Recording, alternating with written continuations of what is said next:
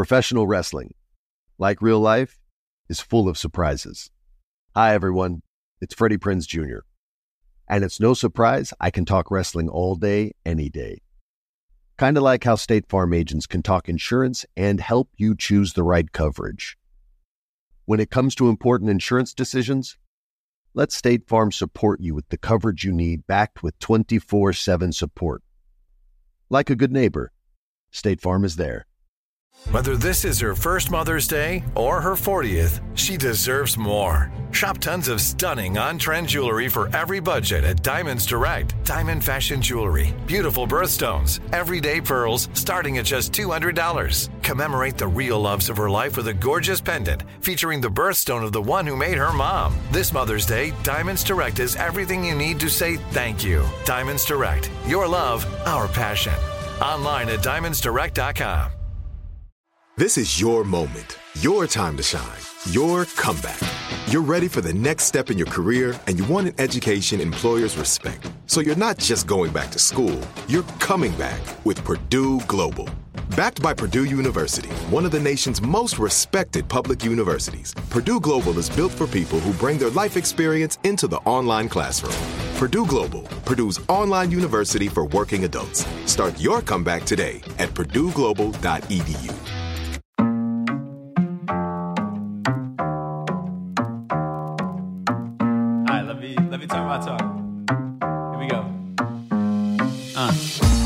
He living life as a gringo. Where you question where you fit in every time you mingle. They say you do this with not enough that. My rapping is really bad. this life as a gringo.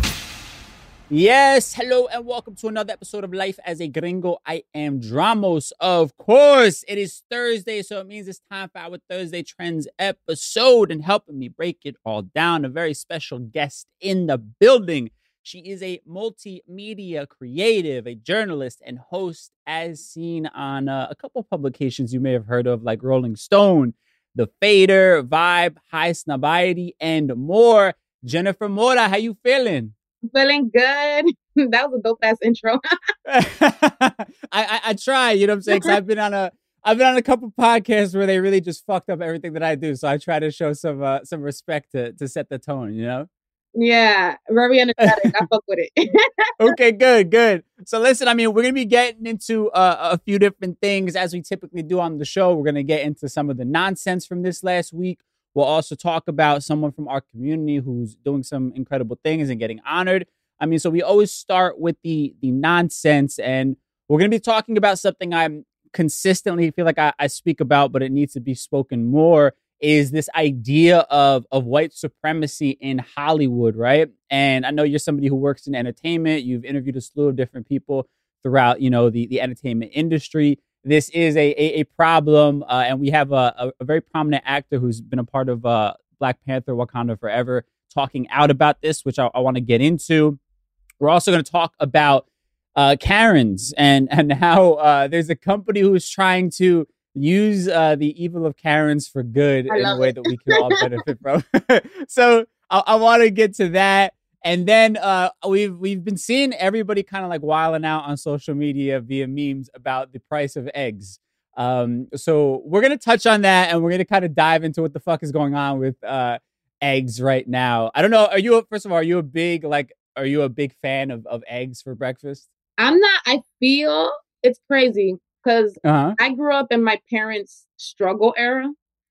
Like eggs, noodles, and hot dogs. Yeah. like I Uh, feel like I ate so much of it that right. I could care less Yeah. eggs.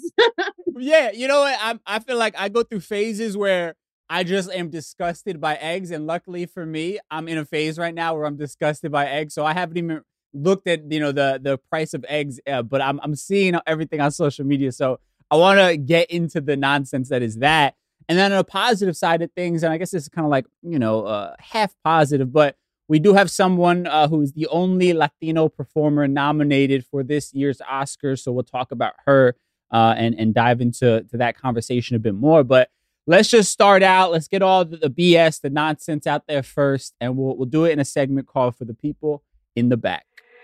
Say it louder for the people in the back.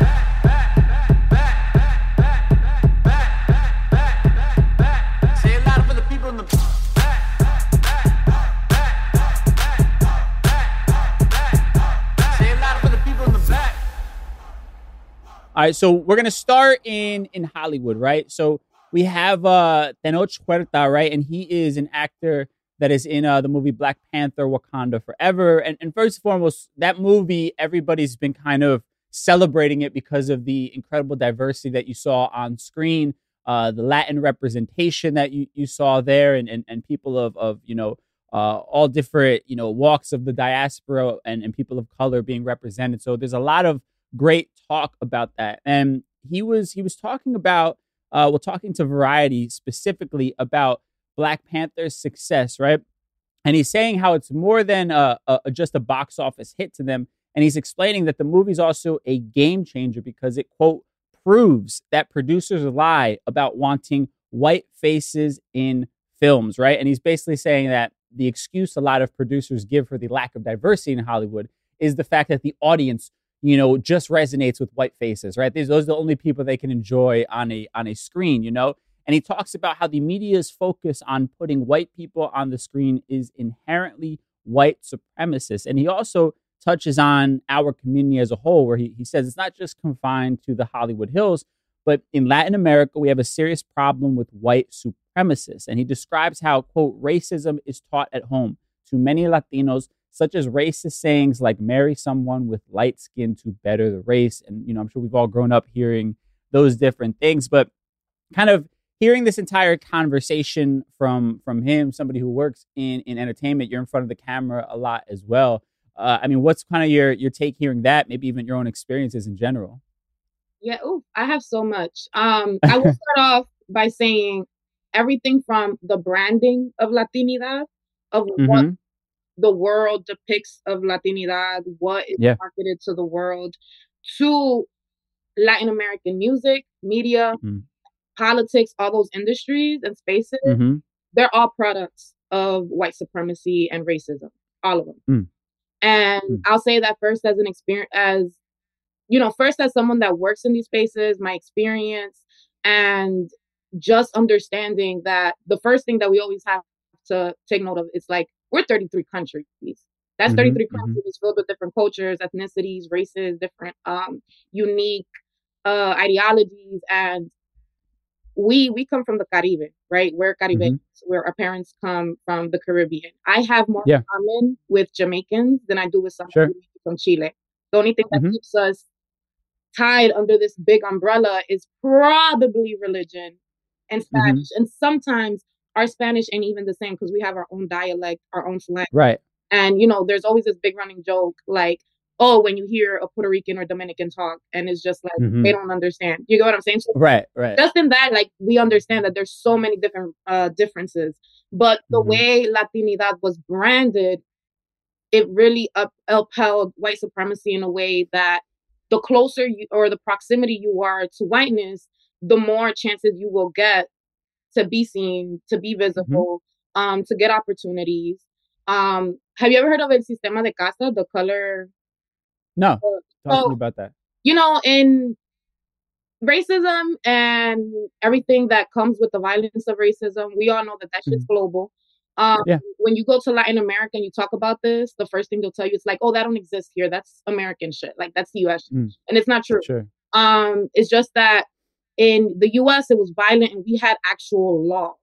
Like mm-hmm. here we had like laws where like a black and white person couldn't get married, while sure. in Latin America they motivated the mixing of races not to like create unity, but more to whiten the race, which is what mm-hmm. he t- he touches on. Um, mm-hmm. to limpiar la raza, to white, to you know, to create new breeds of lighter mm-hmm. complexion um, family members, and sure. that falls all under this caste system. So what the caste system was, it was literally a chart of here we had the one drop rule, right? Mm-hmm. Um, in Latin America, and I, I believe in India too, um, the system pretty much breaks down like the social hierarchy mm-hmm. by your race and what you're mixed with. So mm-hmm. If you're if you were Spanish, white, you obviously fell high in the social hierarchy. Um, sure. If you were black, you were all the way in the bottom. Mm-hmm. And mm-hmm. that's where a lot of names like mulatto, lobo, mm-hmm. chino come from. Like a lot of words mm-hmm. that we use in Latin America now literally come from that caste system. So the mm-hmm. more mixed you were, um, the higher you were in the social class. Like the, sure. the more proximity you had to whiteness, um, right. Obviously the social class, um, wh- what type of job you would get. And mm-hmm. yeah, that was years ago, centuries ago, but like that still exists in politics. It still exists yeah. in, in in media and in music. And you know, when we think of genres like reggaeton, like I'm gonna use reggaeton and hip hop. When you're in Anglo hip hop, like you hear black, you see you see black, right? Um, mm-hmm, mm-hmm. reggaeton mm-hmm. that is black music, and mm-hmm. there is no black representation at all. Mm-hmm. Um, right. Like it's very very minimal, and it's a constant battle when it comes to colorism because you see so many black creators constantly innovating and creating things and they're constantly told that their music is ghetto it's ratchet it can be included mm. in certain spaces but you'll have a white artist um, not from a specific culture create mm-hmm. that and you know all the flowers are given to that person or they're like innovative or like you know sure. so you see you see that happening a lot and it's always happened with black music but again um because media and music pretty much uphold those standards of the mm-hmm. system and the and colorism like that's reflected and seen on tele, in telenovelas in our shows right. everything we grew up watching um and it's why even non-latinos have a hard time understanding how mixed we are you know mm-hmm. why black latinos have a hard time navigating certain spaces and even like white white like latina uh, latinos being seen as like oh are you latino like you look mm-hmm. white yes we right. have white people we have white people um uh we have black people um but in hollywood the way latinidad was branded it's like there are the white Latinos, but there are white Latinos with spice. You feel me? Like right, right. have a little bit of color. yeah. Yeah. Um, so like when they see someone that's probably like uh the actor, the actress that we're we're seeing now, like Ana de Armas is the person that won. Yeah, from uh from Blonde, yeah, we'll talk about her later. Yeah, yeah. and even the artist, uh, the actress from the Queen's Gambit, like they're Latina, and yeah, you know, in Hollywood, they're they're most likely having a way easier process yeah. achieving and getting roles than someone else. But at the same time, they're you know, the first thing people aren't thinking is they're Latina. They're right. white, you know, and yeah. Latina after. Um, right, whereas, right. Whereas when it's people of color or black people fr- that are Latinos, um, if they go into a space the first thing that they're probably gonna flag is like you're but you're black, you know? Right, right. Like you're not the Latino that we're looking for. So it's very mm-hmm. complex mm-hmm. when it comes to like when it comes to what yeah. world of Hollywood or entertainment right. talking about, and then like where we come from too. And I think he does such a great job with explaining everything because yeah. I'm going on a rant, but I'm almost I'm almost done. no, you're good. You're good. He does such a great job in um explaining how it literally took a movie made by African Americans to create mm-hmm. this visibility because we don't have that right. visibility in Latin America. You know, it wasn't right. made by by white directors in the US. It was made by African Americans. And it's so crazy mm-hmm. how.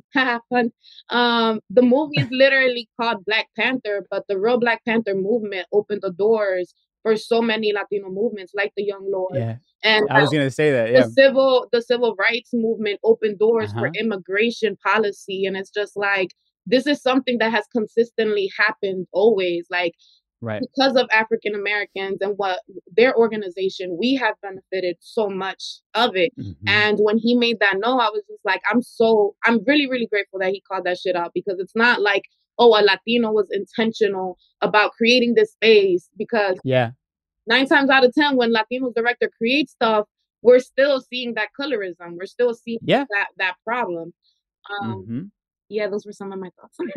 no, I, I think you you hit on on on so many so many different different things that I want to get into. Um, I, I think yeah, I think you're you're absolutely right. Like the remnants of everything we're talking about run so much deeper than just the United States of America, right? Like, of course, there is a a problem in this country that has consistently upheld the idea of white supremacy. But even in Latin America, we've been poisoned by it because of essentially Christianity, right? And and what happened in Europe, you know, when you had the Spanish and and you know all of that was like you know the one drop rule existing in in those days as well, and trying to convert people to Christianity. And then if you're not, you know, if you weren't born Christian, you're still lower on that totem pole now, even though you converted, right?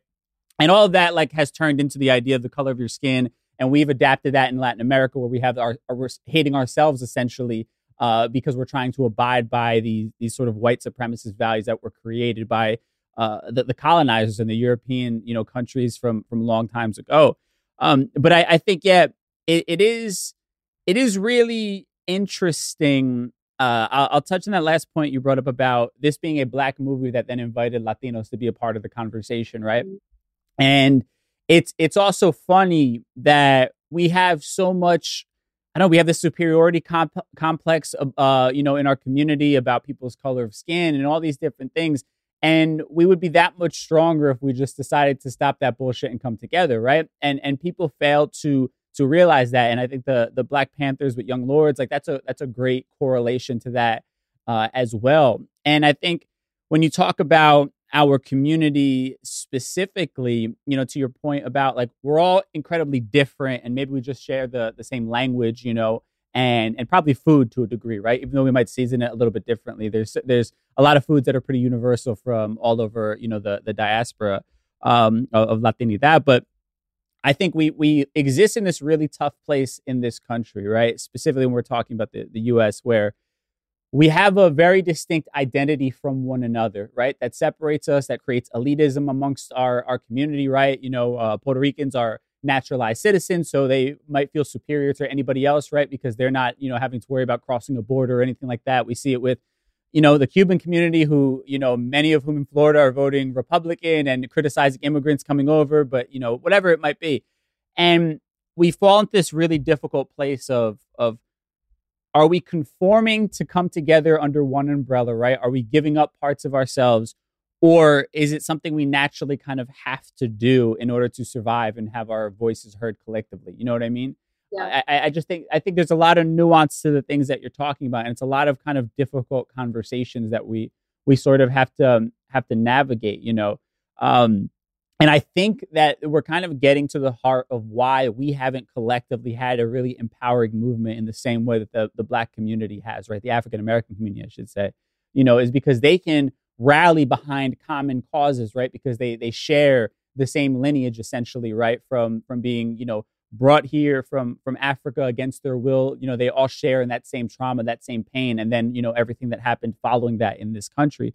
And because we all have these different issues, we're kind of uh, you know, finding it hard to support one another. But then the U.S. as a whole likes to blanket us into one one type of person as well, right? Or if we're talking about Hollywood to kind of bring it full circle, they tell one specific story of Latinidad, right? And it, it's oftentimes, you know, you you see a lot of you know uh, Mexican representation, you know Mexican uh, stories, and also Puerto Rican because of, of, things like New York, the proximity to New York City and those stories, right? But we're forgetting about everybody else that exists in Latinidad that doesn't represent them. So it, it is a, a, a difficult thing to to kind of navigate because then it's like where does our collective power sort of come from and i'd be curious to kind of hear what your perspective is there as you bring up the fact that we all are incredibly different uh you know culturally yeah i feel like what i will say i think the the way the us is so black and white in terms of uh-huh. um, yeah. they've never really understood even in music they've just never understood what to do with latinos like right, you know right. birth of hip-hop i like to say afro-caribbeans created mm-hmm. because mm-hmm. it was afro-caribbeans from jamaica bahama puerto rico like different places that created this entire movement. People don't talk right. about that. People say, mm-hmm. oh, there was African Americans, there were Puerto Ricans, there were a few other mm-hmm. Latinos. Like there was there's so much labeling. But at the end of the day, mm-hmm. like hip hop is ancestral music. Sure. Breaks, everything that was created, those are all Afro Caribbean um mm-hmm. influences. Even when it comes right. to like the breakdancing and everything. Coming from Congo right. and all that. Like the entire yeah. movement was made from Afro Caribbeans. When it came to the marketing and yeah. at the time that the in, when the industry stepped into hip hop, they didn't know mm-hmm. what to do with Latinos. So that's right. where like Latin freestyle was born because they were just like, right. yeah, like, and yeah. It, but but also not not to cut you off, but it also we kind of did it to ourselves to a degree, though, right? Because because we find so much shame in the African lineage of of Latinos, we're willing to give up our own history yeah. just to not be talked about in the same sentence yeah. as as black people, right? I so agree. we're we're willing to not have our story told just because we it then separates us from from black people, which is absolutely fucking crazy to, to even think about. I completely agree because so much of the hip hop movement relied on the civil rights movement. It was mm-hmm. storytelling. Mm-hmm. It it went hand in hand, and a lot of that's I feel like that also played a huge role with us, and it, it even in the Caribbean conversation, like mm-hmm. I think sometimes Latinos from the Spanish speaking Caribbean be like, oh, we're always left out. But it's also like at the same time, we have a lot of xenophobia and we keep yeah. ourselves out of that conversation as well, where it's like, again, the, one of the first things I said was I identify more with a Jamaican than someone from Chile or Argentina, like mm-hmm. culturally, everything. Um, but I feel like the labeling of what Latinidad is has never really found a place because we are so mixed. You get what I'm saying? Right. Like so many Caribbeans and so many um black Latinos are affected by police brutality. Like this is yeah. you know specific to just it's just specific to black people overall, not just, you know, African Americans. It's it's specific right. to black anybody. And right. Well, even but even and even so to build off of that, even there because we're so we can't be categorized, right? Mm-hmm. There are a lot of studies that also show that police will say that it was a white person that they pulled over, but it was actually a Latino, yeah. right? Because yeah, we we fought we in this gray area, so the the numbers aren't actually accurate as far as like uh, police harassment or police yeah. brutality on like the Latin community. That's another thing to consider. Yeah, like it's it's very it's so this conversation is very nuanced in a yeah. way that it's like it's super interesting. I think that um, I also agree that we can never get on the same page because of race, because mm-hmm. of the different communities that exist within Latinidad. I think the fact, again, I'm gonna go back to the branding. Like the entire mm-hmm. branding created like this fantasy that we're all like united, that we're we're all mm-hmm. fighting for one another. And like I lived in Puerto Rico in the Dominican Republic, and I, you know, I have my flag here. Um, I'm super. We come from spaces that we prioritize our nationality before our race mm-hmm. because mm. of white supremacy, you know? And yeah. if I hear the I know black I'm Dominic I'm Dominican joke one more time, I'm gonna go because right. ER is one of the blackest countries in Latin America. Yeah. Um does racism exist there? Yes, it does. Mm-hmm. Does xenophobia mm-hmm. exist there? Yes, it does. Um, but what's crazy to me is, as somebody that's been studying this and also just traveling all of Latin America, the most violent racism I've experienced have been in other countries. Um, mm. I think there's a type of, of blackness, black joy that's created in the Dominican Republic that is struggling and can't be seen because of the way racism is spoken about here in the States. Um, mm-hmm. because yes, we come from a history of like literally forced colorism. We spoke about how historically we've been trained to think of like mejorando la raza, like a black and right. white person. I'm a product of that. Like I, mm-hmm. my grandparents are literally black indigenous, black and white. I'm a product of two light skins. right, right. Um, and you know, when you hear a lot of their older conversations, it, it really reflected on like what beauty standards or what they were trying to work towards. Um, right. And we come from that. And also, like, because of like the disconnecting culture when Dominicans come to the States, um, sometimes they look at African American, when they hear Black, they think African American, which they think another culture. That's right, another, right. That's another miseducation that my people have because when you're mm-hmm. in the mm-hmm. in the country like they know they're black and they know that they navigate as black people but so mm-hmm. much of our history was taken away from us our black yeah. education was taken away from us and mm-hmm. i think what Um, or shame in general, the shame from your own community yeah, makes shame. you. I mean, the natural yeah. hair community is now having a moment, but like mm-hmm. you're discriminated against in DR if you have curly mm-hmm. hair. Like there's certain places right. you might not even get into if mm. if you have your afro out and stuff like that. Like that exists. That's still there. Right. Um, and when you think of like music, like so much of Dominican culture has influenced Latin music so much. When you think of merengue, when you think of the mm-hmm. when you think of everything that's popping, but you're never gonna see like the pioneers or the people, the actual creators, like get their flowers as much as sure. other genres because they're black and because they right. navigate in a way that is looked down upon. You know. Um, yeah. Where was I going with this? well, I mean, obviously, I think we could talk about this for hours because there yeah. is so, you know, and I, I think the last part about it that I would just comment on is what also makes it more complex is that those of us who grew up here in the States or were born here in the States also have a different layer of experience, yeah. right? So it makes it even more complicated. And I think if I can say, you know, the one thing that we can find common ground on is those of us who you know have grown up here in the states because when you do meet a, a racist person or an uninformed person to them we're all mexican right? Like that like and you know so it's like this shared idea that we are lesser than and nobody actually cares about the nuance of it all. And i think there is some unity in in that. Yeah. and then also you know speaking uh to what you, you were talking about you know like Latinos who are, are white passing, right? And we see them in, in Hollywood, and generally they're the ones who get the opportunity because they can play a multitude of roles, right? And don't have like we saw with um uh, Anna the, the what is it Ana de Armas, mm-hmm. um who is was playing Marilyn Monroe, who we're gonna we're gonna talk about, um yeah Ana de Armas, but she looks as white as can be, right? If you didn't know her lineage, you wouldn't assume that she was Latino, right? And that has happened to to me for forever as well. That's what the general basis of this podcast is, you know.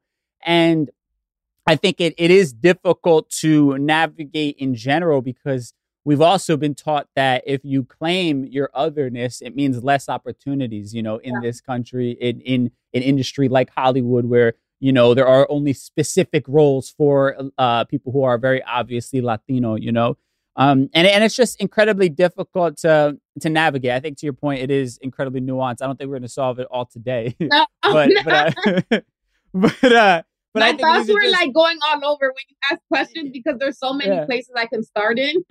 yeah. But yeah. what I was gonna say, um, as someone that spent time in the Caribe, I just I hope that we can just denationalize ourselves. Like I'm proud of my flag. Yeah. But I don't think a flag is representative of an entire group. And mm-hmm. what I mm-hmm. will say is, you know, racism exists everywhere, discrimination exists everywhere, but that's all because of elitism and yes. white supremacy too.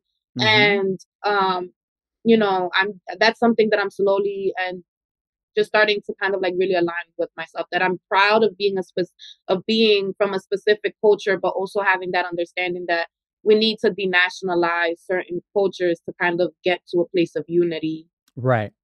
Yeah, no, I think that that's that's that's beautifully said. I think there there is a need for unity. A lot of the things we talked about today are the reason why we have a lack of it.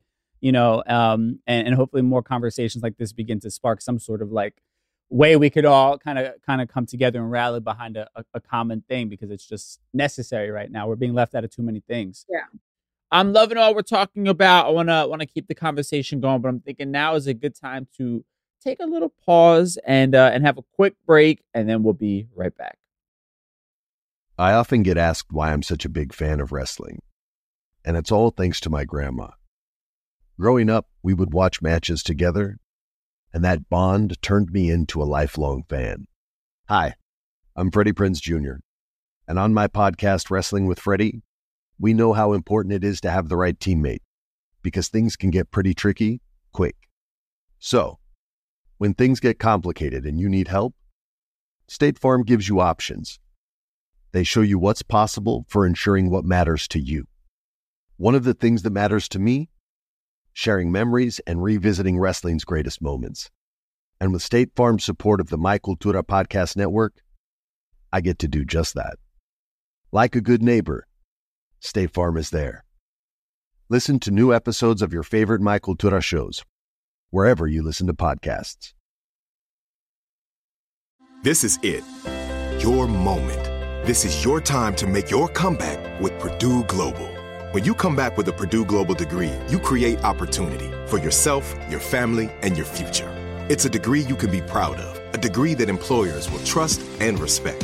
Purdue Global offers working adults like you over 175 flexible degree programs to meet your specific career goals. These include associate, bachelor's, master's, and doctoral degrees and certificates. Purdue Global degree programs range from nursing to business to communication and more. Whatever your interest, we have the degree that will move you forward.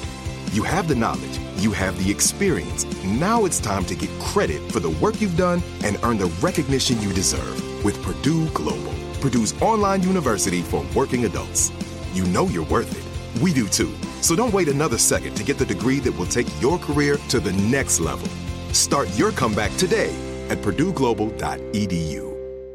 This message comes from Viking, committed to exploring the world in comfort. Journey through the heart of Europe on an elegant Viking longship with thoughtful service, destination focused dining, and cultural enrichment on board and on shore. And every Viking voyage is all inclusive, with no children and no casinos. Discover more at Viking.com.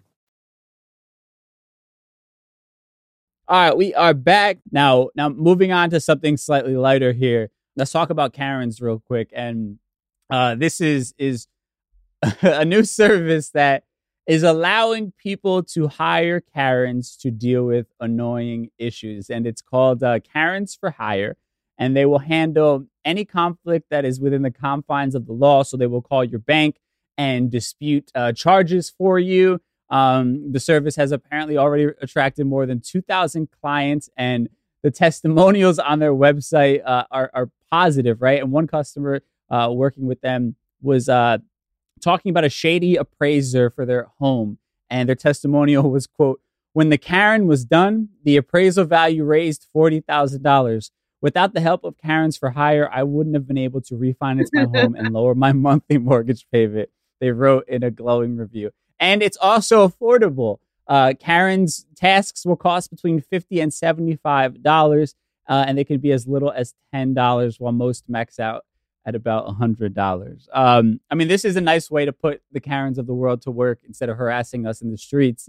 Uh, would, would you? Would you hire uh, a, a, service like this? Yes, yes. Where women pick up your sword. like, yeah. I'm I'm quoting my friend Gata. She's a historian, and mm-hmm. she loves saying that quote. And it's just like that was the first thing I thought of. Like, if we can, if the best strategy to get things and save our time and energy is using someone's white privilege, yes, right. pick up your sword, fight for me.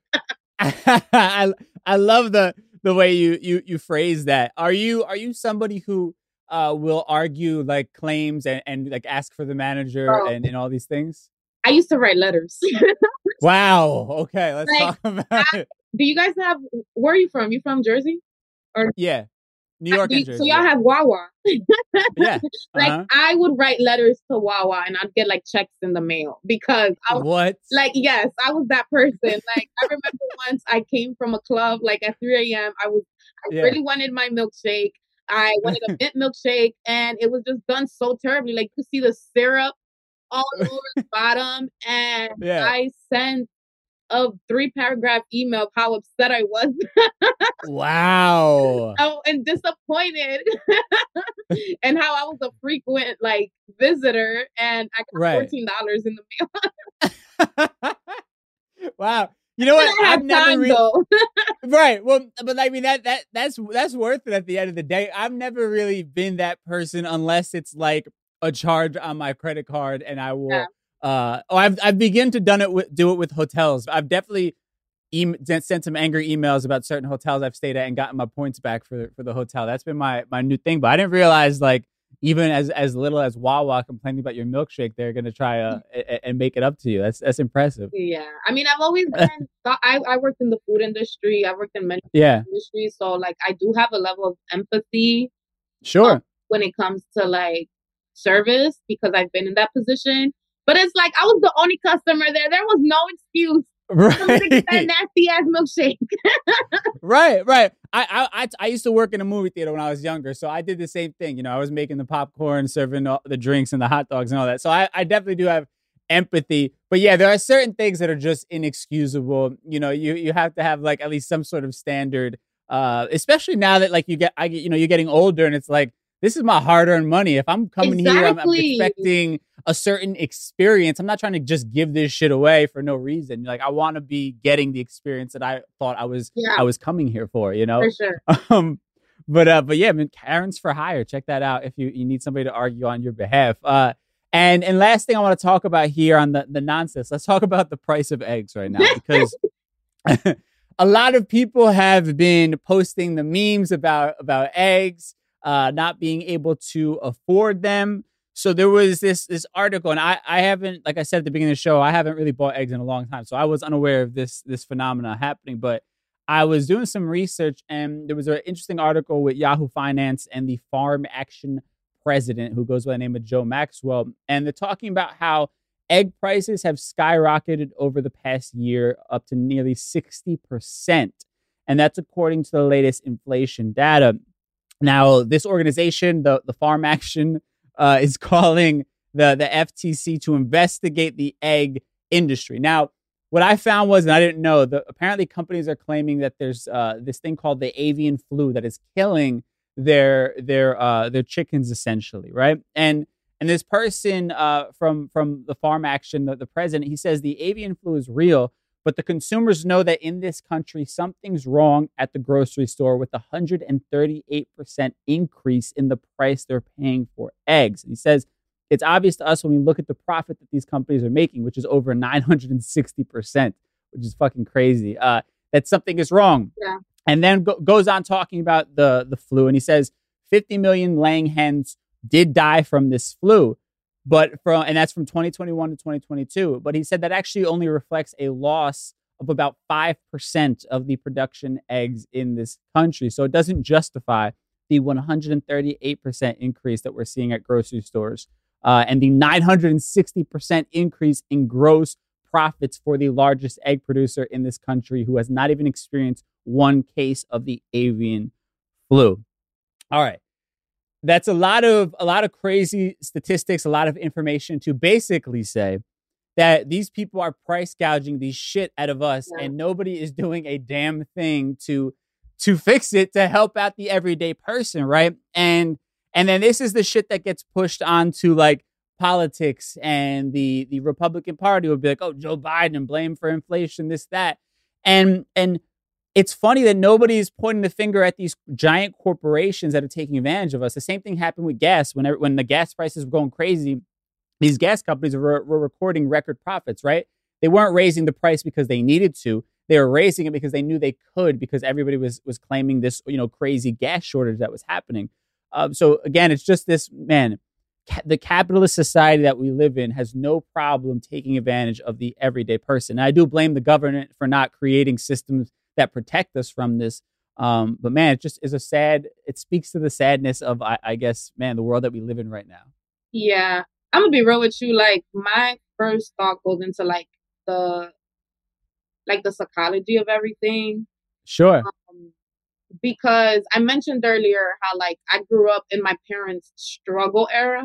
Like yeah. eggs used to like you would talk about eggs and it, it was kind of associated even with like low income and poor. Mm-hmm. like right. sometimes a lot of caribbeans we eat rice with eggs because yeah. we're going through the struggle you know?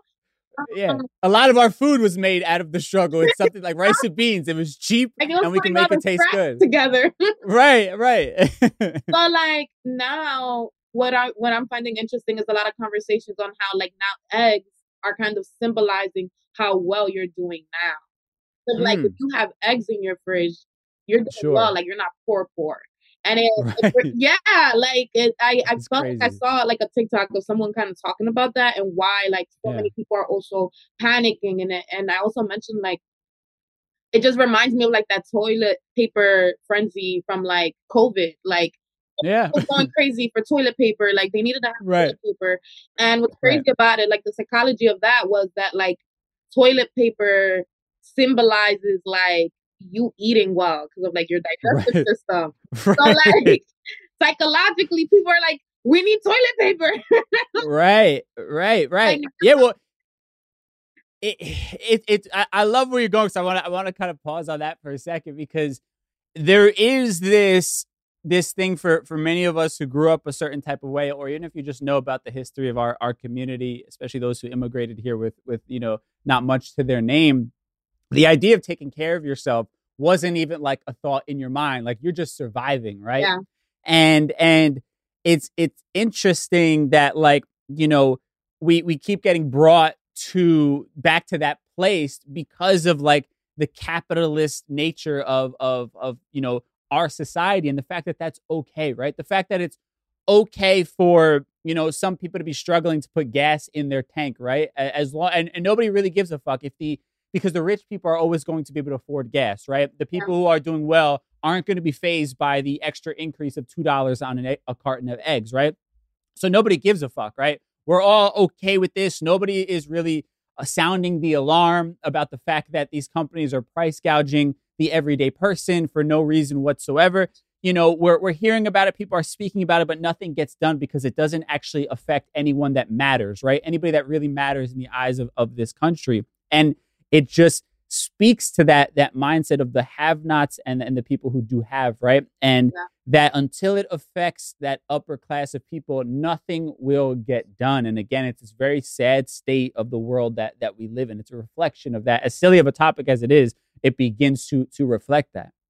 Yeah, no, that's a that's a really really good point, and it's like one of the first things that you said was just like there's all this commotion, but nothing's actually being done. Like we're seeing right. News, we're seeing a lot of like the, the Twitter conversations and everyone mm-hmm. talking about it, but it's not nothing's being done. What's crazy is yeah. I read somewhere that four weeks ago, like eggs got to the highest peak, like it peaked to the price that it that it'll be. It's just it's gonna mm. gonna be like that for a while. Wow. And but it but also what to my to, to my point what we're talking about as well the the last thing i would say on it is look at what the politicians are saying about things like this right? They're using it as an opportunity to point fingers at the other side and say look what they're doing to you right? They're, they're, the inflation is out of control because of the democrats and, and joe biden and all these things when they're they're ignoring what the truth is of of the fact that these corporate companies are always finding a way and always giving a given a free reign to take advantage of the everyday person, be it taxes, be it price gouging, whatever it might be.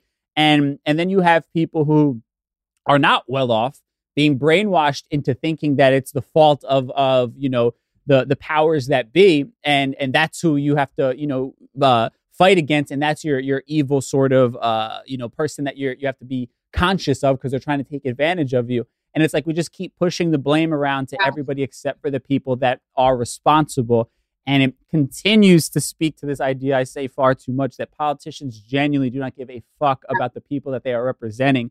All they care about is staying in power and making their high priced donors happy. Oh, yeah. And this conversation really reminds me of, especially when you said the have and the have nots, like the divide and conquer. Mm-hmm. We we spoke about it in the beginning how like united we would be even better, but yeah, because of divide and conquer politically, like it's sure benefited the government, like making sure yeah. that we're all separated and not mm-hmm. they have always benefited off of that. And we come yeah. from you mentioned like we come from countries and and parents that like all they've known is survival, that it's literally in their mm-hmm. identity. Like right. I have literally in La Lucha tatted because mm. um that's almost like an automatic saying when people would say like, "Oh, cómo estás?" and you'd be like, "En la lucha," like, right, right. like like it's so yeah. embedded in us that like yeah, we're out here yeah. surviving and we're fighting, but um to a point that does become like very toxic and yeah part of that toxicity is like we just become so ingrained in like oh yeah we have to we have to survive we have to make sure like it's almost right. like we normalize an it. anxiety of like oh we have to make sure that we have these eggs we have to right. make sure that we're looking out for us the separation aspect where it's just like mm-hmm. latinos but even within latinos everyone is separated. That survival mentality. Yeah. To like, uh, it gets like tighter and tighter. The the group as the group keeps revolving. Like you mentioned, sure. Puerto Ricans having their own flight. Um, mm-hmm. maybe Mexicans having their own flight. And in topics like this, like that's when you really start realizing like how divide and conquer really works. Because because in reality, this is something that's really affecting low income middle class yes. and just keeps on building. yeah. And it doesn't have to be that way. Like these companies are already making crazy money. Their profit margins are yeah. ridiculous as it is. Like the CEOs are already rich, the yeah. elite are already rich, and it's it really just speaks to the ultimate greed that you're okay with watching people struggle while you're literally just fucking burning money away because you have too much of it. You know what I mean? Like you're looking for ways to hide it while other people are struggling. And again, nobody gives a shit to actually help out the everyday person. Yeah. And it's it's just really, really uh scary and and you know, I mean, it's not anything new, but but fuck, it's it's it's just crazy to think that nobody really cares. It's a it's a it's a scary scary idea. And that's very depressing. So I wanna I wanna get into something that's a little more positive. Uh, I want to survive. so for, uh, right? Yeah, nobody. We're all fucked. But what's the point? You know. Uh, but um, all right. So we're gonna talk about somebody who is is getting a nod here uh, for the Oscars, the only person representing, um, you know, the, the Latin community as a whole. So we'll talk about that in our Mi Gente segment. But first, let's take a quick break, and then we'll be right back. I love sharing positive tips with my listeners on everything from health challenges to relationship troubles, because life happens, baby. But you got this. Hi there, I'm Honey German, and I know we can all use some positive energy these days. That's why I make sure to empower my community because a bit of motivation and support can go a long way. And luckily, we have State Farm to support us. Like when you talk to a State Farm agent to choose the coverage you need, and they have the options to protect the things you value most. It's the perfect positive tip you need. State Farm is also a big supporter of the My Cultura podcast network, where we as podcast hosts get to share our experiences and stories. Like a good neighbor, State Farm is there. Listen to new episodes of your favorite My Cultura shows wherever you listen to podcasts. This is it. Your moment. This is your time to make your comeback with Purdue Global. When you come back with a Purdue Global degree, you create opportunity for yourself, your family, and your future. It's a degree you can be proud of, a degree that employers will trust and respect. Purdue Global offers working adults like you over 175 flexible degree programs to meet your specific career goals. These include associate, bachelor's, master's, and doctoral degrees and certificates. Purdue Global degree programs range from nursing to business to communication and more. Whatever your interest, we have the degree that will move you forward. You have the knowledge, you have the experience. Now it's time to get credit for the work you've done and earn the recognition you deserve with Purdue Global. Purdue's online university for working adults. You know you're worth it. We do too. So don't wait another second to get the degree that will take your career to the next level. Start your comeback today at PurdueGlobal.edu. This message comes from Viking, committed to exploring the world in comfort. Journey through the heart of Europe on an elegant Viking longship with thoughtful service, destination focused dining, and cultural enrichment on board and on shore. And every Viking voyage is all inclusive, with no children and no casinos. Discover more at Viking.com. Live Nation presents Concert Week. Now through May 14th, get $25 tickets to over 5,000 shows. That's up to 75% off a summer full of your favorite artists like 21 Savage, Alanis Morissette, Cage the Elephant, Celeste Barber, Dierks Bentley, Feid, Hootie and the Blowfish, Janet Jackson, Kidz Bop Kids, Meghan Trainor, Peso Pluma, Sarah McLachlan. Get tickets to more than 5,000 summer shows for just $25. Until now through May 14th. Visit LiveNation.com slash Concert to learn more and plan your summer with Sean Paul, Sum 41, 30 Seconds to Mars, oh, and Two Door Cinema Club. Asking the right questions can greatly impact your future, especially when it comes to your finances. So if you're looking for a financial advisor you can trust, certified financial planner professionals are committed to acting in your best interest. That's why it's got to be a CFP. Find your CFP professional at letsmakeaplan.org.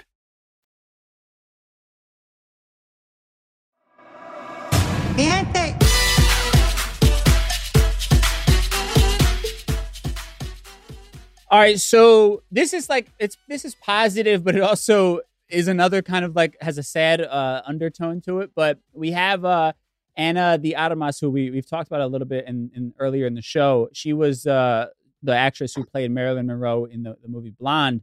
she is the only Latino performer who is nominated for an Oscar this year. So, of course, you want to you got to give it up to to her. It's a beautiful thing, you know, that she is is you know getting that recognition. I, I would love to always be able to celebrate anybody from our community who is getting their flowers, you know, regardless of um, there's a lot of kind of backlash about the way that she looks or if she represents whatever. But it, it, either way, you know, it's it's a beautiful thing to kind of see that nod. And I think there are people nominated behind the scenes, like behind the camera, who are nominated for an Oscar, which sadly is is great, but it also doesn't mean that much, right? Because these are people we never see nor hear about. So of course, you know, they might be getting some some opportunities. But um, you know, for what it's worth, it's it's definitely something I think worth celebrating to see somebody getting that high praise on on something like the Oscars, um, which I know, you know, some people, and I'm curious where you stand on this, where some people might sort of say, why do we even need that sort of validation? Um, but, but, you know, as, as artists, I guess, uh, you work hard on your shit and you want it to be recognized, but I, would love to kind of hear your perspective on it all. Um, I'm still kind of processing this. What I will say is, um, first there was a comment that you made, and it was about mm. like the people behind the scenes getting yeah um, I think that's really dope because at the end of the at the end of the day, those people behind the scenes, like mm-hmm. once they keep going up the ranks, hopefully they'll be the ones that will be able to create yeah more projects that have more diversity, you know, because fingers crossed celebrating yeah. the actress, right? And her mm-hmm. win, I really think we should also be that same energy. We need to mm-hmm. definitely need to celebrate the producers or anyone that's mm-hmm. getting um nominated behind the scenes because those are the people that are are most likely going to create that the, the, diversity that we need unless this actress good point is intentionally making space for people that are darker mm-hmm. than her um like her latinidad to me like it's just okay she's latina but at the end of the day when she walked into that space she was playing an american white woman right mm-hmm. so mm-hmm. like that's what they saw and it's not like it's something that's opening doors right like darker people and i say this as someone like i was a i was a casting call kid when i was younger mm-hmm. and the reason i got into my work was because of like the racism that exists in that space you feel me like mm-hmm. my parents mm-hmm. were the kind that would like stay up and look at casting calls with me and my sister and there was this one time it was like a back to school commercial mm-hmm. and um the the caption says something like the description says something like, "Oh, Caucasian girl, nine to twelve, something like that." That was the mm. first time I heard the word Caucasian. I didn't understand mm-hmm. it. Like I was really young. I must have been like eight, and I I thought I mm. saw Asian, so I was just like, "Is that a type of Asian?" Like I was really confused right. by the word, and I was, and then my dad explained it to me, and I'm like, so like black at the time we used Hispanic. So I was like, so black and Hispanic mm-hmm. girls don't go to school. like right. that was the first thing I thought of. I was so pissed. I was like, why don't even white girls?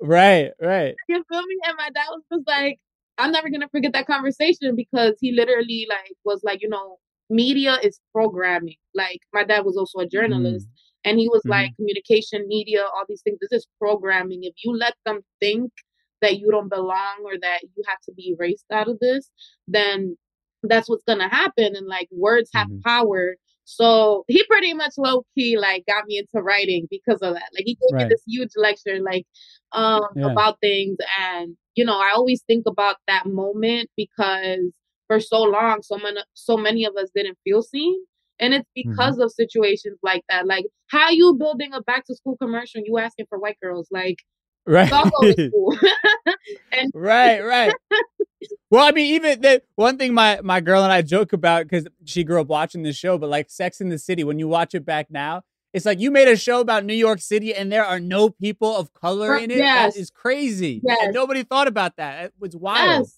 And uh, there was so much pro- like I was rewatching it. And I was like, yeah, there was a lot of right. problematic things going on here. Yeah, but like, hey, but you don't even question. Like, I'm growing up, I didn't question any of this shit, right? Like, it all just seems so fucking normal. And to your point, it's because media does program us, right? It, it, it it's so true. Yeah, it programs us to believe that. and this is why represent that conversation of representation is so important because a lot of people be like, "Oh, so like I need to see someone like me to believe mm-hmm. I'm like, yeah, you do. yeah. Right. That's how you're gonna know like it's achievable when you're constantly being told that like you're mm-hmm. in in in if you're constantly visually told, right? Like yeah. said actually word for word that you aren't valuable and that yeah. your features or your looks don't matter, then that's literally mm-hmm. what you're gonna believe. Like I came in a t- yeah, I grew up in a time where like curly hair, braids, that's all seen as ghetto. Hoops were ghetto. Mm-hmm. So like those were respectability politics that I had to play into in corporate. Sure. Um, when I first started off like a 17 year old, because it's just like I'm constantly being told, like, oh, you don't look presentable. Mm-hmm. And those are things we're unlearning now, but a lot of us come from a generation where we had to like play into that literally as as for survival.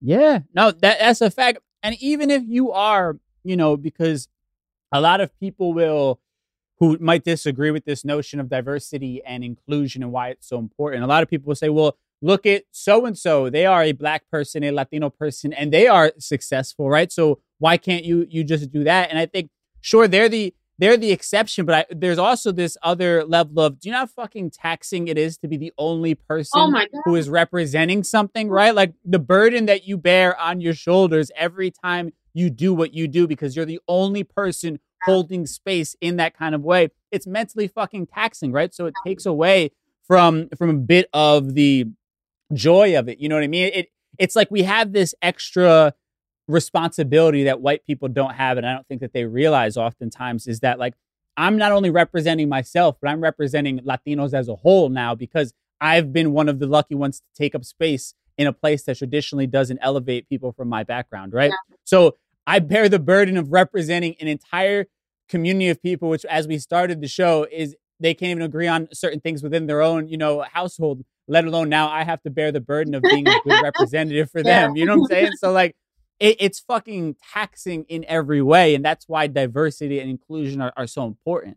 Yeah, no, no, no. yeah, I agree with all of that. and I and, and I I appreciate your your point. Uh, the last thing I'll say is like is honoring the the producers and people nominated as well because that is incredibly important. It is um you know not something that should be glossed over because at the end of the day it is people like you said who potentially could one day uh you know create the opportunities that we're all looking for, but also historically, even behind the camera, Hollywood, I, it's something crazy. Like it might be like under 10% of people, even behind the camera, are of Latin descent, right? So it's still something to be honored the fact that somebody from our community is living out their dreams, even if it's not front facing in front of the camera. So I, I appreciate that. Um, now, let, us get to you and, and, and all that you do and all that you, you might be working on. I mean, I'm curious, you know, you've written and, and hosted a ton of different things for a lot of, you know, really well-known publications. What's uh what's kind of on your docket these days? Yeah, so a lot of my work focuses on el movimiento, which is like mm. literally all the genres under the Black diasporic movement, which is like mm-hmm. Dominican dembow, reggaeton, Latin trap, bachata, um, mm. a lot of like folklore music that's considered, yeah. for example, bomba, um, palo, stuff like that.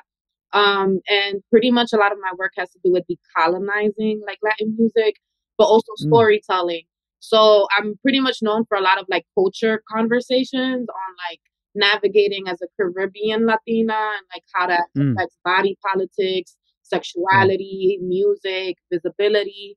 Um, but then also like I worked with like all the big artists from like now, from like, like mm-hmm. old school, La Vieja Escuela, and I'm mm-hmm. constantly mm-hmm. bringing like the intersections of like the parallels in hip hop and dance mm-hmm. on, like reggaeton and like all like literally just storytelling like how all these things came to be. Um mm-hmm. these days I'm working on a lot of like Dominican based conversations because there was such a need of like storytelling, especially with Dominican dembow being like very, very popular now. Um, mm-hmm. I've been considered like a music historian because I was the first one to storytell every, like the the timeline of it, and pretty much give visibility uh, on those conversations and like the géneros on the mm-hmm. international mm-hmm. US Latin level. Yeah. So a lot of my focus right now is making sure that I'm kind of creating bridges for for black Dominican artists and also like storytelling these things. Mm-hmm. Um, so there's gonna be a lot of cool shit coming out this year, like a lot of storytelling. I love it. I love that so much. I'm I'm curious. One one question I want to ask you because you you bring up uh, Dominican Dembow, right? And you have a song like uh, Titi Me Preguntó, right, from Bad Bunny, which is a, a gigantic song right now. It's even getting played on like hip hop stations here in New York City.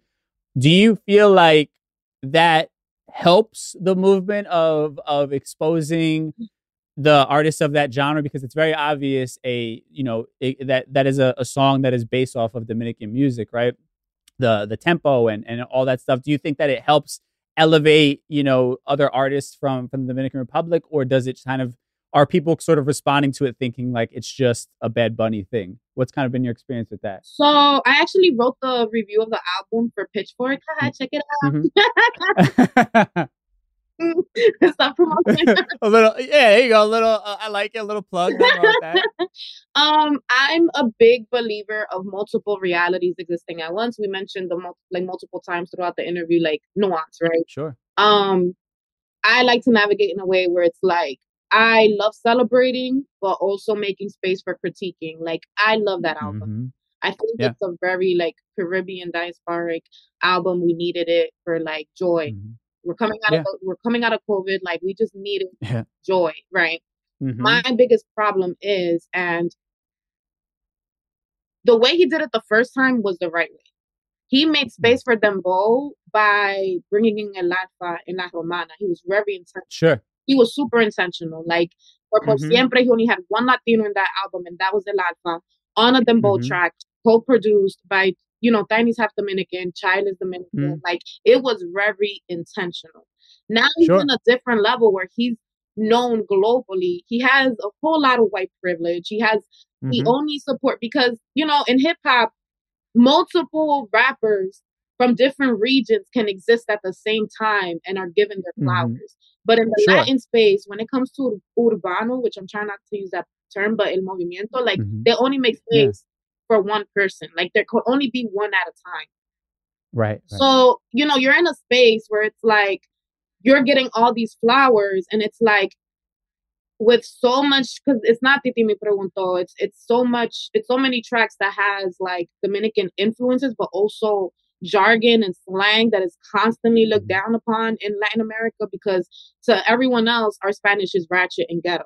You get what I'm mm-hmm. saying? So you're highlighting mm-hmm. a lot of things from our country, and you didn't even have one artist, one artist in that album. Yeah, one. yeah. And he had I, to do point. it. Like he had a lot of artists from different places. Yeah. You know, I feel like. And I think he recorded part of it in the Dominican Republic, yeah, if I'm not mistaken. the album was create was created, and like you know, there was a few yeah. like things like Kiko Crazy saying El Pampara, but like how dope he got. How dope would it would it have been that that first Dominican Dembow Grammy would have been received by another Dominican too. Like that, mm. that space could have been created if he would have just said like, "Oh, let me bring on Chimbala or somebody that is also popping." Because the thing right. is like, again, this industry is racist. Mm-hmm. Um, El Alfa, what El Alfa has been able to do these past few years, no one takes mm-hmm. note of it. Like the things he's been, yeah, one hundred percent. The type of support he got, hip hop mm-hmm. supporting his ass. Like yeah. It's hard for a lot of people on the Latin side to get that type of support. Right, right. Getting that support, that visibility, that, you know, Rosalia. He played Madison Square Garden. Like he headlined Madison Square Garden, which is is huge. You know what I'm saying? Yes. Yes. Yeah. Like there was a lot of space for for things to be seen and to be um recognized a long time ago. Like because you mm-hmm. go to these functions where these mm-hmm. awards are being held and between breaks and their after parties, they're playing black music. They're playing Dembow. Mm-hmm. They're playing mm-hmm. you you hear the music. But when right. it comes down to who's getting that visibility and who's being celebrated, you never see that. And that's always mm-hmm. been like a problem. And when it comes to like Titi me preguntó, like it would have been great if he would have included a Dominican black artist he mm-hmm. got that Grammy. They would have both gotten that Grammy. That's how you right. visibility, you know, like yeah. And that's kind of like where I lie at. Um and if you want So I mean to to play devil's advocate, because mm-hmm. in the in the video he is sort of giving praise to the Dominican community of New York City, yeah, right? Yeah. Uh, right. So I I think people will argue back with that. I think what you're saying is that's sort of like the bare minimum that somebody is doing, and, and you'd expect somebody to do a little bit more uh, if they're truly about the culture. Yeah, I think it's more to me it's more systemic. Like if you really about it, mm. like be about it. Like that's where I'm coming mm-hmm. from because gotcha. um like what's what's hard to take is the fact that like it's not just him. You know, I'm not gonna mm-hmm. put all this weight on one person. I'm always sure. go back to the industry. Rosalia, mm-hmm. uh, Bad Bunny, everyone, there always there's always gonna be one that exists like that. There's always gonna mm-hmm. be an artist that is able to bring certain sounds, but because their mm-hmm. proximity to whiteness or whiteness, they're going to be able to be accepted. But it's sure it's them understanding how much space they're taking and whether or not like they're willing to create space for the actual black creators of those cultures mm-hmm. and genres. Like it's the politics of everything, you know. And sometimes sure. it's not enough to for it to just be visibly seen. Like, are these people being monet? Like, are they monetizing off of it? Mm-hmm. Um, if mm-hmm. you are making hella bread off of these tracks, and the creators are living terribly, like that's a problem. Um, yeah, and I'm not saying point. like El Alfa's living terribly, but like he could have gotten right. in any carajito that was like popping in the yard and made right, make right. space for a lot of other people um that would have been a great opportunity and, and i said that in my i said that in my review that it was a missed opportunity i did appreciate mm-hmm. the fact that like he's made a lot of space for Dayan El Apachao. like he's the guy mm-hmm. that composed and made the muñeco for uh después de la playa like he brought him out mm-hmm. on tour so like that's something that is worth celebrating but mm-hmm. we have so much to pro- progress as um mm-hmm. as a community and the thing is like there's always this idea of like oh but they're opening the doors and i'm like opening the doors for what like we've constantly mm. seen this throughout all our lifetime like i'm gonna bring right. for example um mm-hmm. when you think of merengue in the states the first people that you think of are the white latinos like olga right. Elvis Crespo you never think of like Johnny Ventura, Johnny Ventura, Milly Quezada, mm-hmm. like the black artists that right. really had hold in the way. And it's not to take away from the work that I from the latter, like they have sure. done very important work, but who's given that visibility? And when you're on mm-hmm. in award shows that everyone's watching, they're seeing these shows as an authority. So yeah. what they're intaking is, oh yeah, they're the this is the representation of merengue. This is what mm-hmm. bachata is. You know what I mean? Mm-hmm. So it's like yeah. I would I would so be down for that argument if they have proved if they can prove it with a different género from the past because it's, it's mm-hmm. the blancamiento of this music of music in Latin America. It's a consistent reality, sure. and it's it's the same story just being repetitive. And I think that's why this conversation it has intensified so much, especially mm-hmm. this year. Um, right. Because one thing that, and this is the last thing I'm gonna get to. I know I'll be right. no, you're good. You're good. One thing that the George Floyd, Floyd time proved was that mm-hmm. Latin America did not give a fuck about racism until it became mm. a social issue that was being mm. pushed by the like that made huge movements in the US and started getting in the way of dollars. Okay. Mm-hmm, like, mm-hmm. and that's something that I can say confidently as someone that navigate that space that knows the type of comments that were being made that day. This was not something that people were checking for or cared for. So it's like mm-hmm. now you see like certain approaches to things, but it's like we don't even know if it's a gimmick or if it's just to box something off so someone's mm-hmm. dollars isn't sure. affected. You feel me? Um yeah. So Titi me preguntó, eh, I love that track. it's, good, it's good. I love that track. It, you, um, yeah. I I really wish though, and that's what's always gonna bring like the but it's the and but type of thing. Sure, sure. I really wish he would have included uh, a Dominican artist, and as mm-hmm. someone that navigates the space and seen like the struggle that that community has, and also like mm-hmm. the resistance and the discrimination that exists in the industry, like it's just tiring. Yeah. It's tiring. It's tiring seeing these people yeah. use these movements and like not include the artists or like making sure that they're good. yeah, no, I, I I get it. You know, I think that, you know, it's good to have this critique, right? I think people can just be like, listen, can we just appreciate it for the greatness that it is? Why do we have to keep finding something wrong with it? But I think you're you're right, you know, is that we need to keep learning to do better because we haven't done you know, the right thing historically, right? So we need to keep having these conversations as uncomfortable as they are to push ourselves to learn and to be better for each other at the end of the day, right? And uh and yeah, I, I think you know even because I, I, what I was kind of talking about, and and you answered, but like it's the idea a lot of people would say like, okay, well he's exposing people to a genre of music they may have never heard otherwise, right? And then they say the trickle down effect will be somebody now hears this song, they they learn about uh, Dembow, and then they want to hear the other artists from it, right? But we live in a world where he doesn't have to do the trickle down effect anymore. He can just open the fire hose and exactly. let people really see the real thing, right? So I, I, think that that is a fair a fair critique. Also, just coming came to pop, uh, you know, into my head was how dope would it have been to see somebody like Tokischa on that track yeah. giving the female's perspective, especially because they reference the difference between yeah. when like your aunt would ask, you know, a boy if he had girlfriends, and if a girl, you know, claimed she had a bunch of boyfriends, it was looked down yeah. upon. Like yeah. that would have been a really dope dynamic as well. I think to to kind of have just the yeah, know, the music like for be. so long. I think what a lot of Dominicans like what we were thinking. Well, you know, mm-hmm. I didn't really think of this, but a lot of Dominicans did have like this space held this space mm-hmm. of like maybe he's holding it for a remix, you know? like, right, right, right. Not let's not all too crazy because a lot of people, a lot of yeah. you know, a lot of my critique, surprisingly, Dominicans are against it. Like they're just like, yeah. "Girl, why are you fucking this up for us?" like, you know, like they are right. unless like they understand the dynamic and like again, mm-hmm. they don't navigate the industry the way I do, um, and people sure. see things the way I do and it's a conversation that slowly like i've been kind of building a bigger tribe on and people are starting mm-hmm. to understand and, and and get the idea but it's like it's not something that is like always heavily supported it's just like especially sure. from dominicans on on the island like the difference with ideology and the way that like Dominicans here are just like, yeah, I'm kind of fucking tired of everyone making our music, but our people mm. never get to be celebrated in these spaces. Sure. Compared to like Dominicans in that space, like, yo, we just want to have a seat at the table. Can you relax?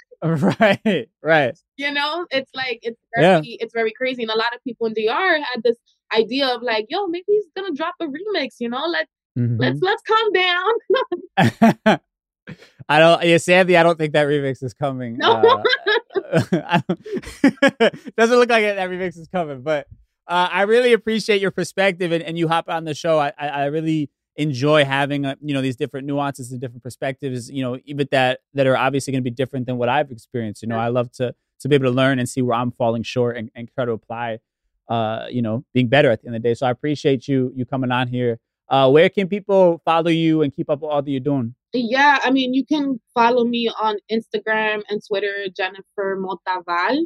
Um, and then you can follow my website is Jenni Mota, J E N N I M O T A dot com. Um, and yeah, I'll be pretty much posting life as I go. Thank you so much for having me. I appreciate the conversation too. Like it was you know, these conversations could be mentally draining, but it was fun. it was good, good. I'm glad. I, I try to find a, a healthy balance. Yeah. Man, big shout out to my guest this week, Jennifer Mota, for hopping on. Love the conversation and all that she's doing and been working on. Absolutely amazing stuff. And now let's hear from y'all. Get your take on one of the stories that we discussed today, and we'll do it in our Ask a Gringo segment. But first, let's take a quick break and then we'll be right back. As an actor, a producer, and a proud Latino father, my days can get very busy, which is why I make sure to dedicate time to what's important, like supporting my community through my work, sharing my Colombian and Venezuelan culture, and being present for my family, which is everything to me. Hey everyone, it's Wilmer Valderrama, and we're reflecting on what matters most. I start by giving thanks for good support in my life whenever I need to make the big decisions. How about you? If it's insurance you need, State Farm is there to help you choose the right coverage for you. And State Farm offer great support 24/7. Just call an agent. State Farm is also a big supporter of my Cultura podcast network by helping to share our Latinx voices. Like a good neighbor, State Farm is there. Listen to new episodes of your favorite My Cultura shows wherever you get your podcast. This is it. Your moment. This is your time to make your comeback with Purdue Global. When you come back with a Purdue Global degree, you create opportunity for yourself, your family, and your future. It's a degree you can be proud of, a degree that employers will trust and respect. Purdue Global offers working adults like you over 175 flexible degree programs to meet your specific career goals. These include associate, bachelor's, master's, and doctoral degrees and certificates. Purdue Global degree programs range from nursing to business to communication and more. Whatever your interest, we have the degree that will move you forward. You have the knowledge, you have the experience. Now it's time to get credit for the work you've done and earn the recognition you deserve with Purdue Global, Purdue's online university for working adults. You know you're worth it. We do too. So don't wait another second to get the degree that will take your career to the next level. Start your comeback today at purdueglobal.edu. This message comes from Viking, committed to exploring the world in comfort. Journey through the heart of Europe on an elegant Viking longship with thoughtful service, destination focused dining, and cultural enrichment on board and on shore. And every Viking voyage is all inclusive, with no children and no casinos. Discover more at Viking.com.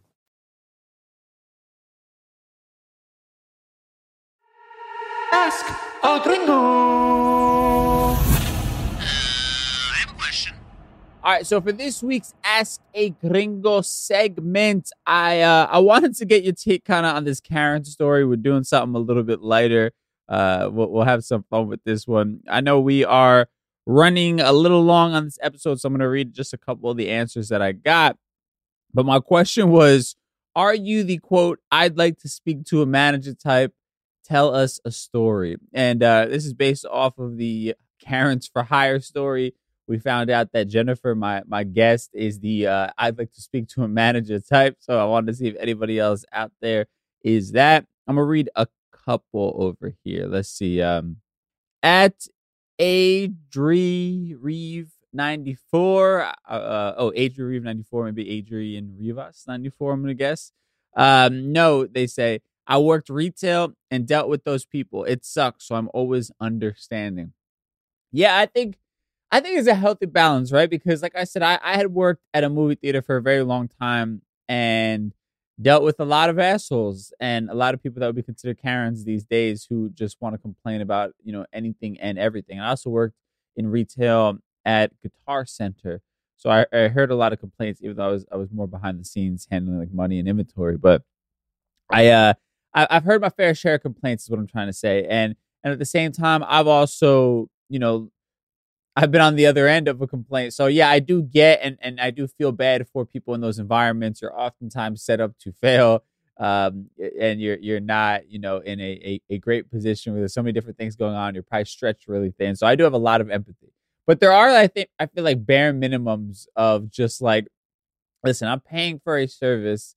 I expect at least, you know, the, the bare minimum to be met. I expect, you know, if I'm there to to have a certain meal or or an experience, like I should at least be able to get that experience that I spent my hard earned money on, right? And I'm not going to belittle anybody or try to get anybody in trouble. But listen, if I'm spending my hard earned money and and people are just fucking slacking for for no real good reason, then then I have a problem. Of course, taking into consideration if it's like crazy busy at let's say at a restaurant and like maybe the the waiter or waitress isn't super attentive i would never i would never call the the manager on something like that. Regardless even if even if it's like an empty thing and i feel like the waiter or waitress is slacking i wouldn't call the manager on something like that you know?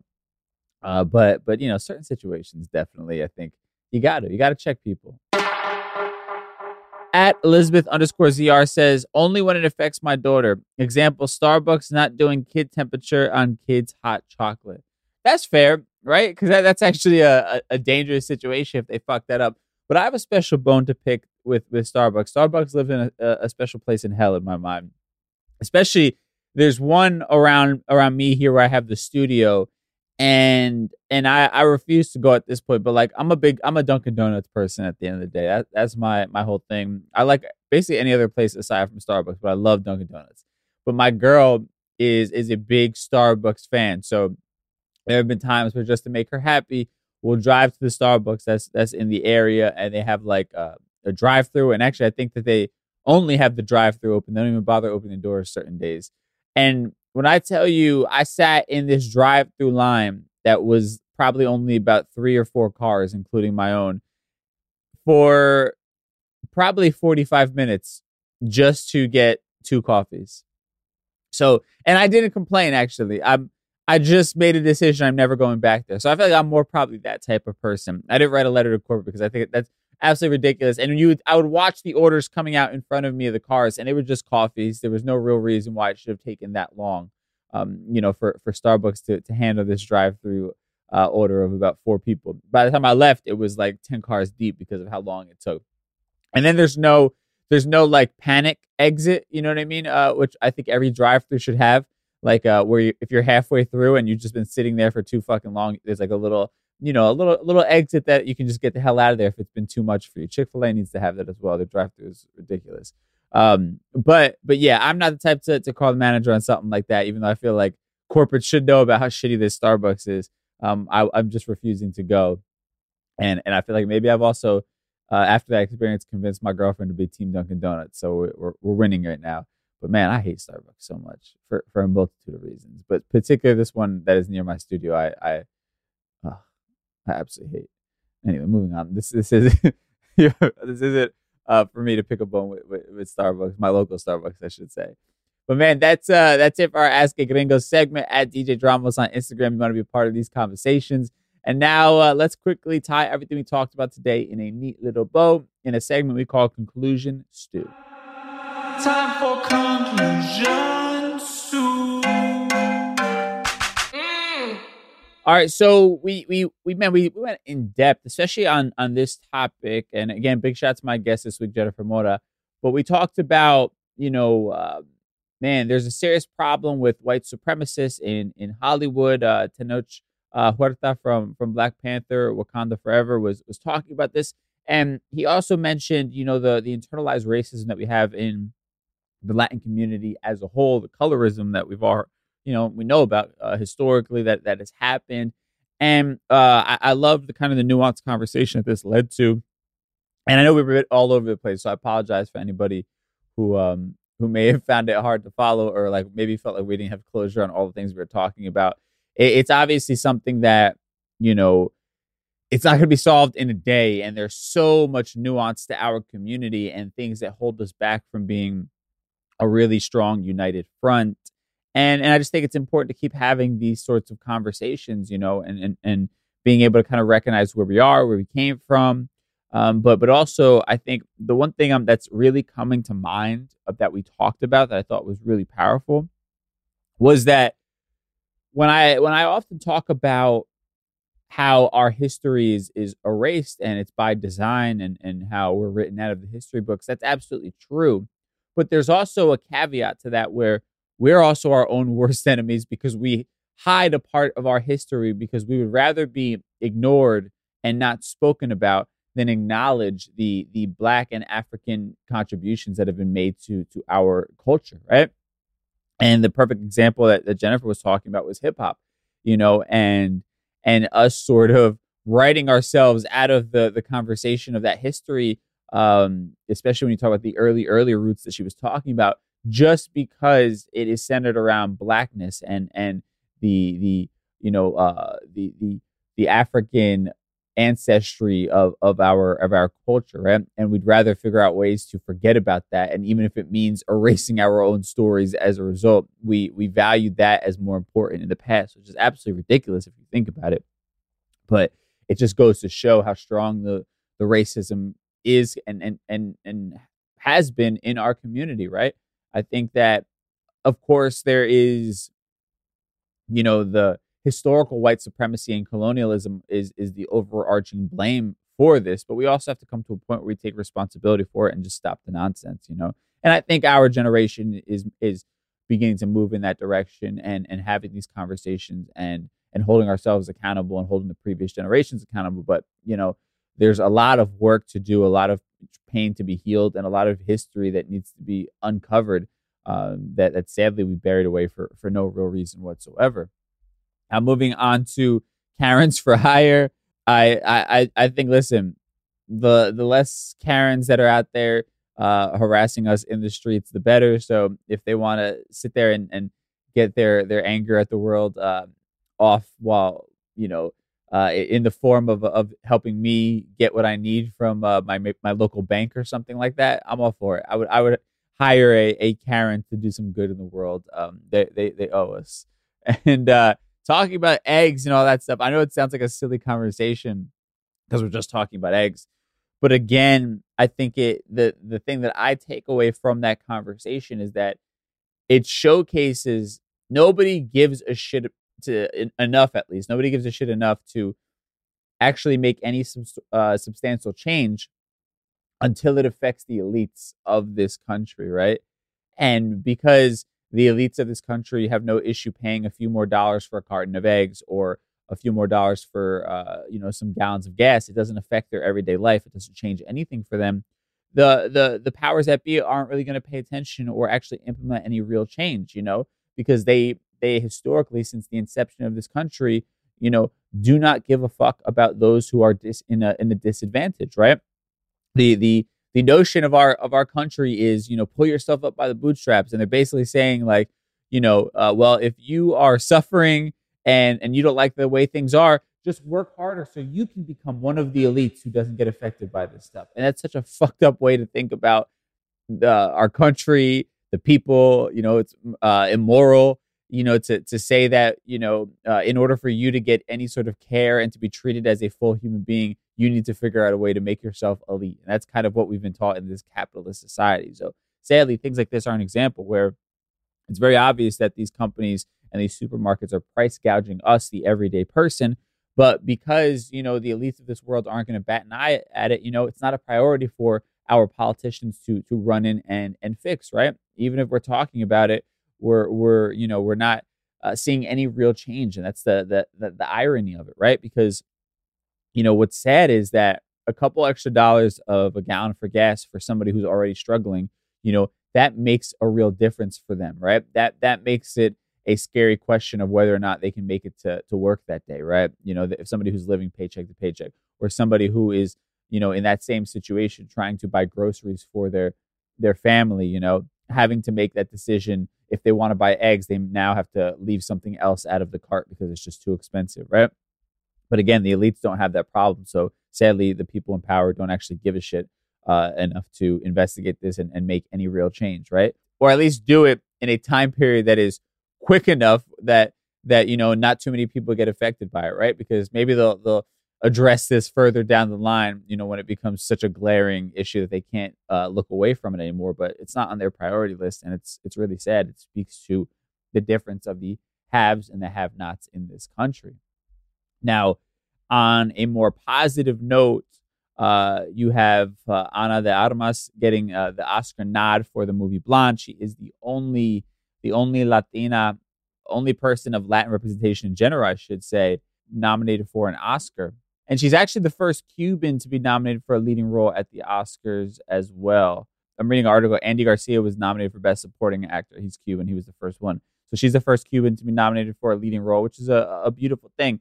But I love the the comment that Jennifer made about the people behind the scenes, right? Because I was willing to to look, you know, over over that aspect, right? Just like a lot of people, you know, because we see what's in, in front of the camera. But she's absolutely right these are the people that potentially could be the ones that that implement that change that we want to see because when they get accolades like this one it opens the doors for them to get opportunities and hopefully they continue to to open the door for for the rest of us right? And you know it, it, it's it's easy to kind of look past that but in an industry where the percentage of latinos be it in front of or behind the scenes is incredibly incredibly uh, small you know, it's important for us to to celebrate everybody who who, who gets this this nod because they're all doing the work and and they're all you know uh, whether they're doing it on purpose or not, taking up space that hopefully opens the doors for more Latinos. So I want to give them their flowers as well. So I just want to quickly read some of the other nominees. You have the movie Argentina 1985 is nominated for Best International Feature Film, and it's directed by Santiago Mitre.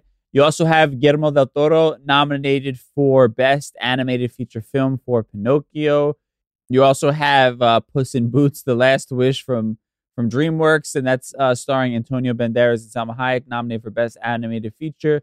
You have Bardo, uh, False Chronicle of a Handful of Truths, and it is um, from the Mexican director Alejandro G. Inarritu. And I'm sorry if I'm fucking butchered that. And then you also have apparently the saying uh, the singer and actress Sofia Carson, who is Colombian, may perform at this year's Oscars as she is the voice behind Diane Warren's nominated song "Applause" from the movie "Tell It Like a Woman." Okay, so I always love anybody who can point out things to me that I'm falling short on. So I really do appreciate uh, appreciate Jennifer saying that because I, I do agree. I think it's it's it is frustrating because you you know the representation and when we talk about seeing yourself in others, you know, it's always going to be the person in front of the camera that that gives you that. But at the same time, anybody who wants to work in the entertainment industry and film and, and TV, whatever it is, uh, and and maybe isn't trying to be an actress, like these people are are other are going to be the ones that they look up to, right? And again, on a grander scale, you hope that these people getting this sort of uh, recognition and honor and and sort of you know co-signed by their their their peers you hope that this gives them the opportunity to open the doors for for others right? And that's what's uh, in- incredibly important is that we continue to you know kind of pass the baton down. And quickly on that topic of of bad bunny i think it's really important that we are even able to critique the artists that we love and the people that we love right? Even in our own personal lives. And and uh, we critique them not because we want to put them down but because we want to inspire them to become better and i think we should all be like that and we should all surround ourselves with people who push us to, to be better versions of ourselves because they truly love us, right? And yeah, I want to just make sure that, you know, we we weren't it wasn't Bad Bunny slander. Uh, that's what I, I want to make sure I clarify. I think it's saying, of course, what he created and has done is amazing. He's an incredible artist, an incredible representative for the Latin community. But uh, as with all of us, myself included, we can have blind spots, and we we need to be lovingly shown them and and and and hopefully we can grow and become better and and apply the things that we've learned to um, continue to just become more evolved human beings and better representatives for our community. I know that's what I strive for, and I'm sure people like him him do as well. So that was kind of I feel like the overarching sort of synopsis of that conversation of, of the, the thesis I should say of that conversation. Now, with that said, thank you once again to my guest this week, Jennifer Mota, for hopping on. Thank y'all so much for listening to the show. Remember, to check out my other podcast, The Street Stoic, Monday through Friday, short, like 10 to 15 minute inspirational podcast, combining hip hop lyrics and quotes with uh, Stoic philosophy. You know, just meant to kind of like give you that extra shot of inspiration to start your day. A quick little one two punch is what I've been calling it. You got that podcast kind of when you're up and getting ready, and then you throw this one on when you're maybe commuting to work or, you know, doing whatever you're doing throughout the course of your day. So check that out. Like, review, follow it. All that stuff really, really does help out as we're trying to build that one up as well. And thank you so much for checking out, uh, man, this podcast. I'm gonna go enjoy the rest of my birthday weekend. Thank you to everybody that has uh, has you know given me some some birthday wishes. I feel loved. I really do appreciate you guys so much. And uh, I'll catch y'all on Tuesday with a brand new episode. Until then, have an amazing weekend and stay safe. Peace. Life as a Gringo is a production of the My Cultura Podcast Network and iHeartRadio.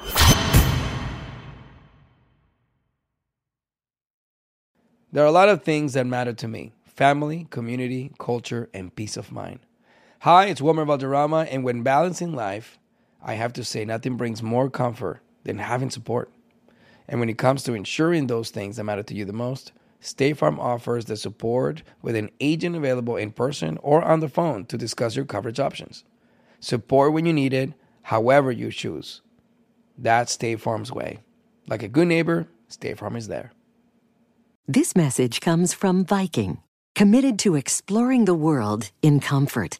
Journey through the heart of Europe on an elegant Viking longship with thoughtful service, destination focused dining, and cultural enrichment on board and on shore. And every Viking voyage is all inclusive, with no children and no casinos. Discover more at Viking.com. Live Nation presents Concert Week. Now through May 14th, get $25 tickets to over 5,000 shows. That's up to 75% off a summer full of your favorite artists like 21 Savage, Alanis Morissette, Cage the Elephant, Celeste Barber, Dierks Bentley, Feid, Hootie and the Blowfish, Janet Jackson, Kidz Bop Kids, Meghan Trainor, Peso Pluma, Sarah McLachlan. Get tickets to more than 5,000 summer shows for just $25. Until now through May 14th. Visit LiveNation.com slash Concert to learn more and plan your summer with Sean Paul, Sum 41, 30 Seconds to Mars, oh, and Two Door Cinema Club.